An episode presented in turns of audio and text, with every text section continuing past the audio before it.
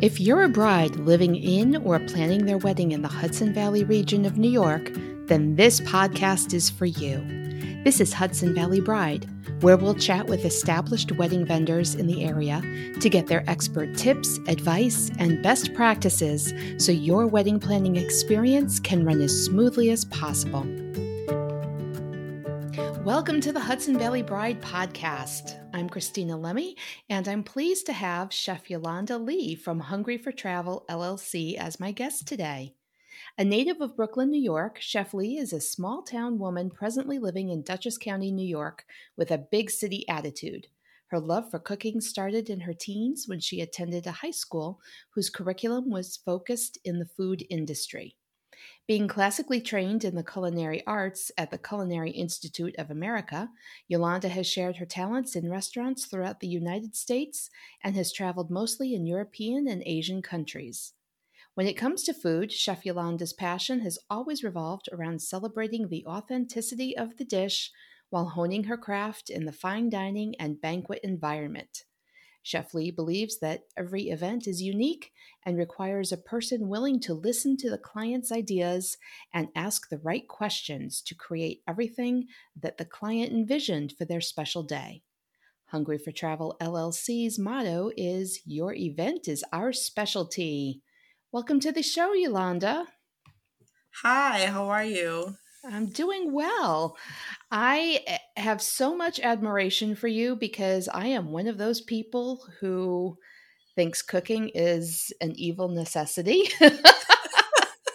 a necessary evil, I guess, is how I usually say it. Um, so, eh, how did you get involved? I know you your bio said you know you went to high school for that but was that a specific choice that you made? Did you know that early that you wanted to be in the food industry? I did i actually did. I cooked all the time for my mom my grandma or with them also um, while, while everyone else was actually like doing hair or you know other things. I was like hey you want to try this cake would you like to try that? Or I would be cooking for the groups of people. I was the kid who threw like dinner parties for herself for her birthday, wow. and I would be the host, and I would cook everyone dinner, and then we'd just sit around the table and just chit chat and you know just enjoy each other's company. Uh, yeah, so I think all in all, and it actually happened in junior high where wow. I knew for a fact that I was like, this is something I mm-hmm. really want to do. They had a home ec class, and I remember the teacher's name, Miss Young, and Miss Youngblood. That was her name, Miss Youngblood. And she was like, make your favorite dish you know, that you absolutely love and then share it with the class. And I made what my dad loves to eat. And it was like steak, mashed potatoes, and just corn. Basic, right? Mm-hmm. But everyone was just like, this is so amazing. This is so good. And my eyes lit up and I was just like, I think I could hear that for the rest of my life. wow. Yeah, really. You know. Sing all the praises. Bring it on, right? Yeah. well, that's that's really amazing because, you know, I've got you know, two older daughters. And, you know, when they were even turning 18, they were just like, we don't know what to do, you know, and they are on their paths now. But it's, it's so wonderful and amazing that you knew at such an early age that that's what you wanted to do. That's phenomenal. Thank you. And then I realized too how much food, like the opportunity in food you know whether like food and travel goes hand in hand.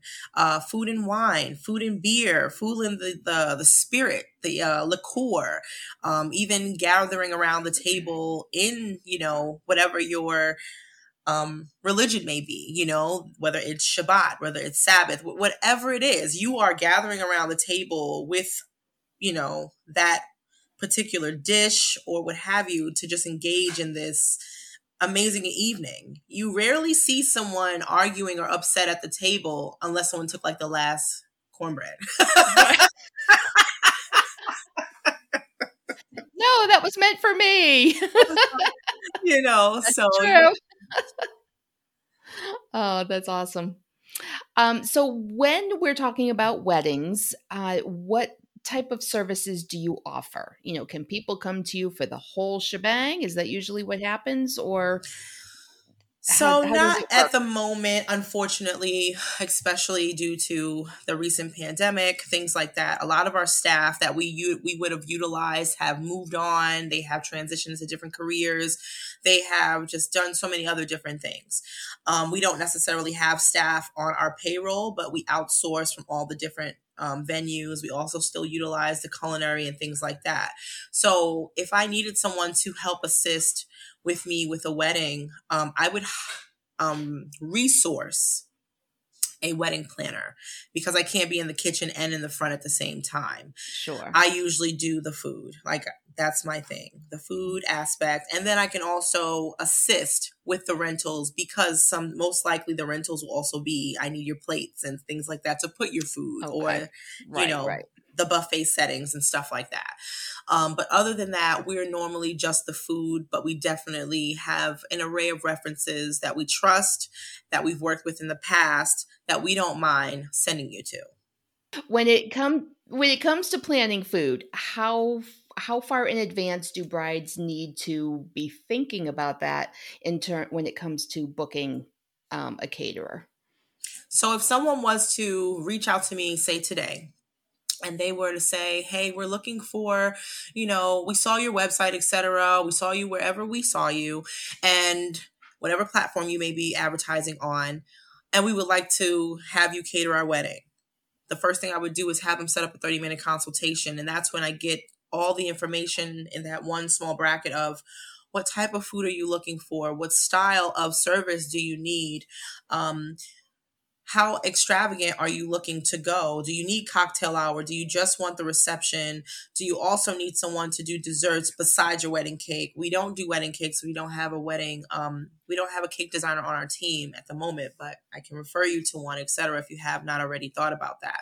Then once they have given me maybe three or four different um, cuisines and what they absolutely don't like, what they absolutely love, and if they have any type of allergies, I can put together a smaller, more um, condensed menu to send them over for them to choose from. And even if they decide like some of those things are not even what I was looking for, they can also recontact me and ask, hey, we really would love to stick with this because this is part of our culture or this is whatever or what have you. And then we put that together like that. Once that menu goes together, we send out an estimate and a deposit needs to be made in order to move forward. Okay, that certainly makes a lot of sense. And that was that went hand in hand with my next question about how do you go about planning a menu?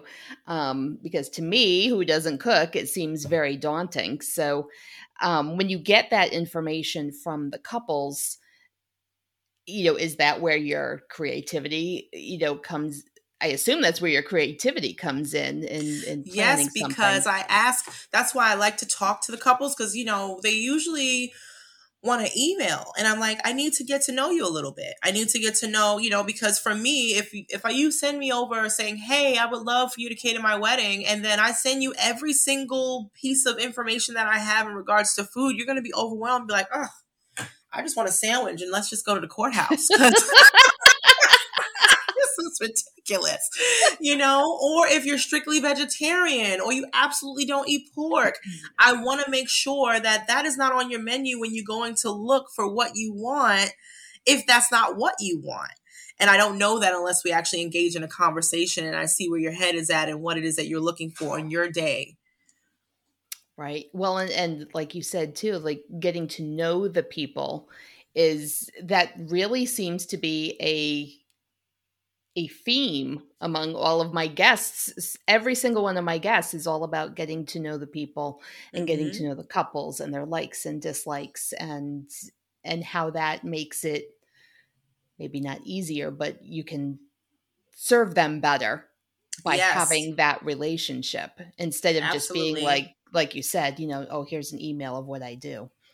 Yeah, so I I absolutely love that.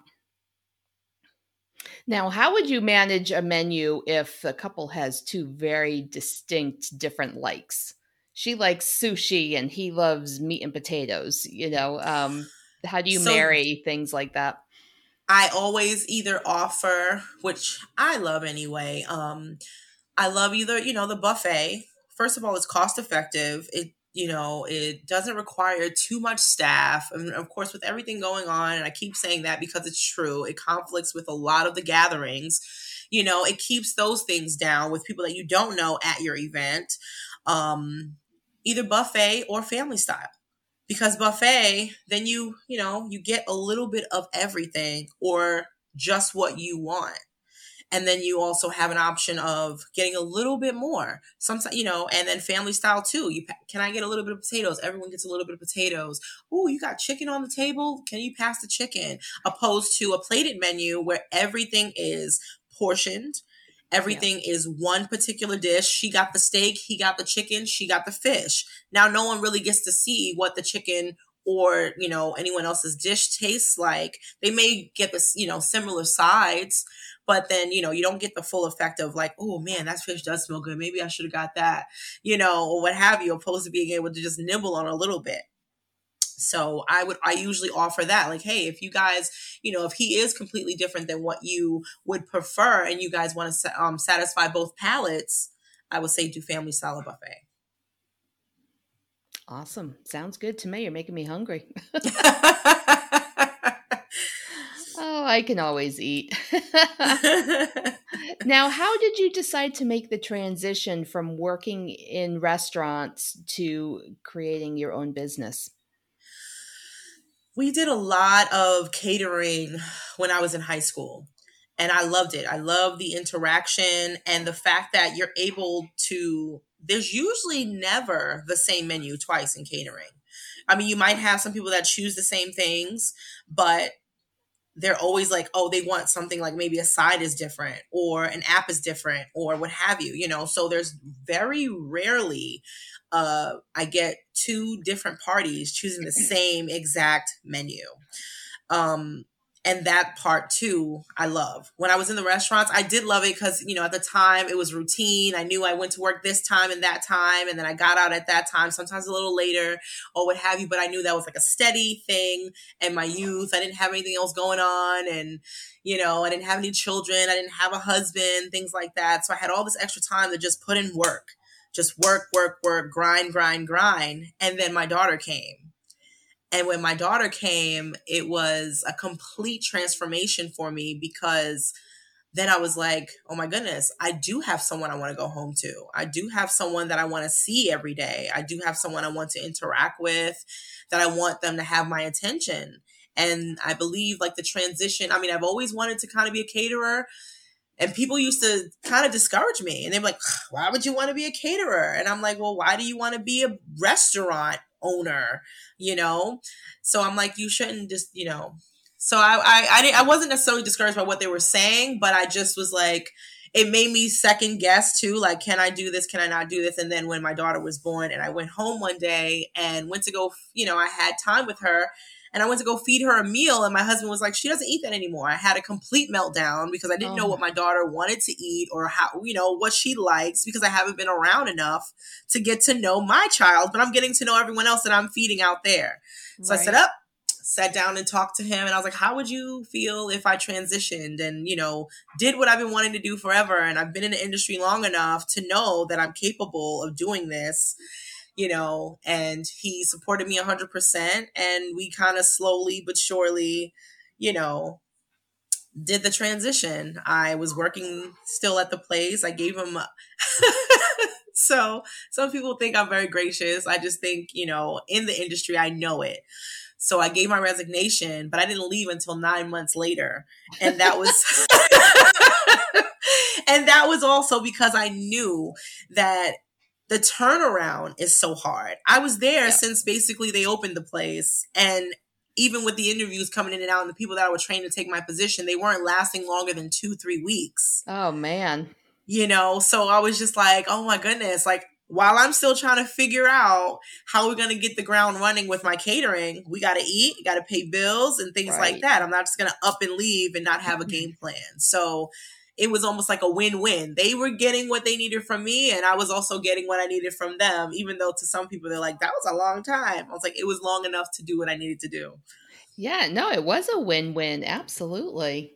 And you didn't burn that bridge because mm-hmm. you took the time to make sure yes. that the right person came in to replace you. That's awesome. And awesome that they would, you know, you hear so often in like corporate America, you know, you give your resignation, you give two weeks, and they're like, nope, you can go home now. You know, here's, yeah, here's your box of stuff. You know, where's your security card? You know, so that's amazing that they let you stay for nine months. That's awesome. I think it was also too. See, in corporate America, it's completely. I mean, it's completely different from a family-owned business. Yeah you know, because corporate people are on Indeed all the time, bum, bum, bum, you know, coming out of what is all like paperwork. With yep. the home restaurant business aspect, you're hands on, your foot is in everything, you know, you have to be there. There is no like, oh, I'm just answering phones and not saying that I'm not degrading anything about anything, right. you know, right. anyone else's profession, but you're not just answering phones. I can't just replace you with someone who can just say good morning. You know, you have to actually know what you are doing in that kitchen to make sure that this home business does not fall flat. So knowing, you know, I believe they knew that. so yeah, that was yeah. another plus too. So yeah. Awesome. What kind of tips would you have for brides and couples to make the menu planning easier? You know, do you do you want them to come to you with ideas or is is that just brought brought out when you have your meeting with them? It's always good to come out with your ideas. I think it's absolutely great because then it's a smoother transition too and then right away even during a 30 minute consultation you can find out if the wedding um, caterer is affordable. A lot of times you don't find out until after you've looked over the menu, you've had all these different conversations, and then they send you the invoice. You're like, oh man, we really loved everything we saw, but we can't afford it. Mm. But if you sat down and you, you know, like, honey, we're about to call, you know, we're about to inquire about, you know, all these different things. Let's have a little list. What is your mom like? What is dad like? What do you want? What do you not want? You know, is any allergies? You know, this is the conversation you, as your the person that you're going to marry anyway, should want to know about each other regardless, too you know so while you're sitting there just having those conversations or even you know you don't have to ha- know that I want chicken, shrimp, lobster, whatever, but just be like, well, his, you know, his family is extra Italian, my family is extra Dominican. You know, we really want to kind of hone that all together. Is there any way you can do that? And even that small little thing can give you, all right, here's four menus. Let me know what you think. You know, mm-hmm. opposed to sending out. I mean, I I always love to create a menu per client. So it's not a hard task, I guess, because I'm always like thinking about food anyway. and once you say it's something that you really like, I'm like, ooh, I could totally, oh, let me put that in. Ooh, yep. wait, wait, no, maybe I like this, you know?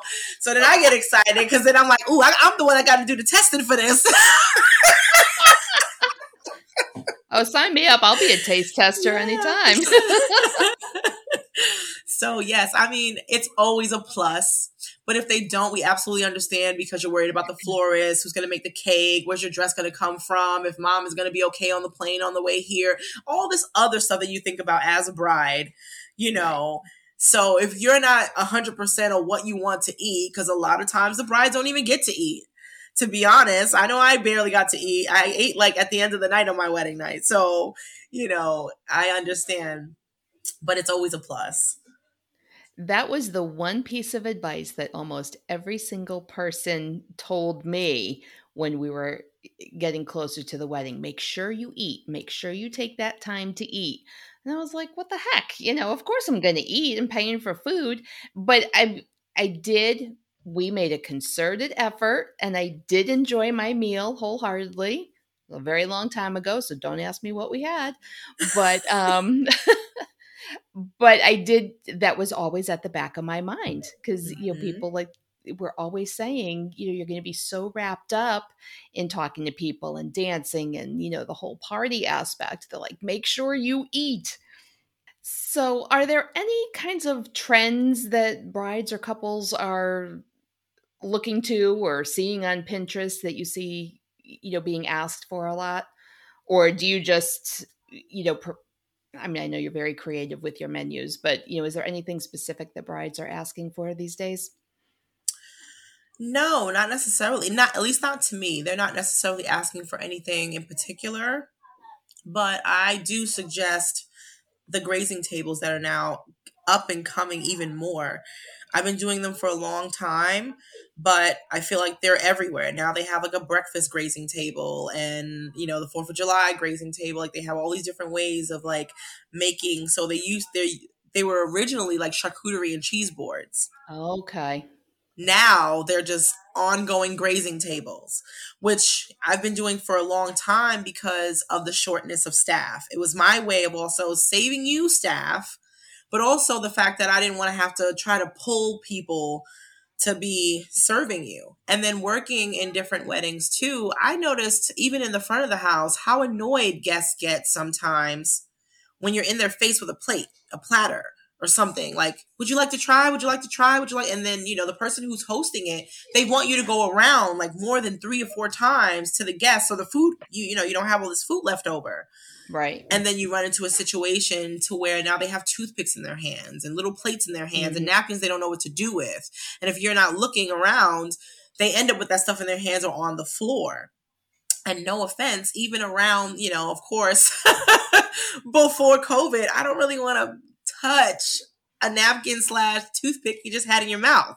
Right, you know, and right. you know, so it's like if you want three, four, five different types of appetizers and you know, all these different types of things for your reception, I always um tell them to get the grazing table. It's a beautiful spread. It covers every basis from vegan to vegetarian to meat eater to vegetable eater to, you know, just anything you can think of for the most part gluten free, you know, all those different things, and you can separate it and it looks gorgeous. And then you also, you're not interrupting the guests while they're trying to talk to people they haven't seen in a long time you know and then while that's being you know while everyone's sitting there and they're eating and chit-chatting your guests, your your staff is actually helping you in the back getting dinner ready to go out for the reception there's less you know people just trying to walk around no one to be found because they're trying to make sure no one's dropping anything or people are not looking for kebabs or what ha- whatever it is that's on the menu right Right. So I always suggest the grazing table in that aspect when people ask for cocktail hour or appetizers and things like that, unless it's a sit down dinner, of course. Right, right. I love that. And I've not heard the term grazing table before. I'm like, and I'm a grazer, so I'd be standing just at that table eating everything. uh, I'd like my own personal grazing table every single day.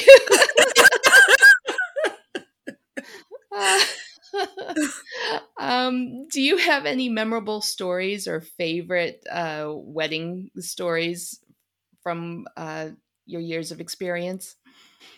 There was one that I did, and they had like a raw bar. And I don't know, I mean, when I was in the restaurants, I mean, I shucked oysters like my life depended on it. And I got really, really good at it. So it was just like almost like a pride and joy for me to be able to be like, oh, pop, pop, pop. Like, you know, I can just do it because people have such a hard time yeah, opening sure. clams and shucking oysters. And I got, you know, I was really good at getting those bad boys open. So we had a raw bar and people were just you know, it's impressive to see how many oysters and raw fish people can down in like a sitting.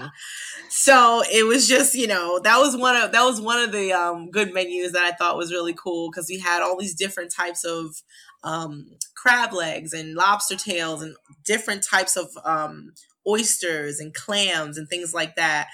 And then they had their food stations. So we didn't just have we had like a an Italian station. We had the uh, Portugal station. There was also like a pasta station. I remember doing a roasted pig in like those china boxes, and that was really cool because I at, that was my first mm. time ever doing it that way, and wow. I was just like praying the whole time, like let it be cooked, let it be cooked, because you know you can you can you can't really test that you know, unless you buy your own little china box in the backyard or something. But, you know, someone's like, yeah, we got our own china box. We just want you to come and roast the pig. And I was like, sure, absolutely. And then I get there and I'm like, oh, it's actually a coffin for a pig. oh, man. Oh, I was just going to ask you, what's a china box? Is that like, you're roasting the pig in the box? Yes. So you put the pig on okay. the bottom and then you cover it and then you put the coals and the fire on top and then you close it for about a good amount of hours, depending on how long long they want it, but you know, it's usually five to six, sometimes depending on how high the heat gets, mm. um, or how low it is. It could be even up to eight hours, you know. But it was a whole pig, and when I got there, she, when before I got there, she said that the pig was only thirty pounds. And I was like, okay, that's fine. And, you know, so I'm like, okay, it's going to be a pretty nice time. And I get there, and when I tell you that pig was bigger than my torso, I was just like, oh my gosh. And I was I was so happy that I never leave like I literally my knives after they never leave my trunk. I have my house knives and then I have my kids my cooking knives, like my um, professional knives, right? Right. And they never leave my trunk until it's time to do an event or what have you, or I'm cleaning them, sharpening them, and then they go back yep. in the trunk. Because if I didn't have them, I don't know if I would have ever been able to forgive myself because I had to like break it down so it can fit inside of this box that was only supposed to be made for like a maybe a 50 pound pig. And that oh, pig oh, wow. was like 65 to 70 pounds. Oh my word. You know i was like i don't think they knew the measurement because they told me it was 30 right. But you know I'm, I'm over here and i'm hacking off the leg and i'm like trying to cut down this part and all this stuff. And i have this huge butcher knife that i had got. And everyone's like oh my goodness and I remember the husband telling me that he didn't have lighter fluid. So he goes into his garage and he proceeds to get a gasoline container. And I was like, if your husband lights this China box with gasoline, I am leaving. I was like, go get lighter fluid. I was like, this is not it.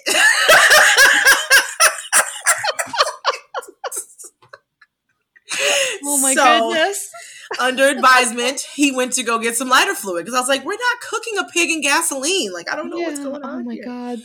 So that was one of my really good, funny stories. Uh, That's an awesome story.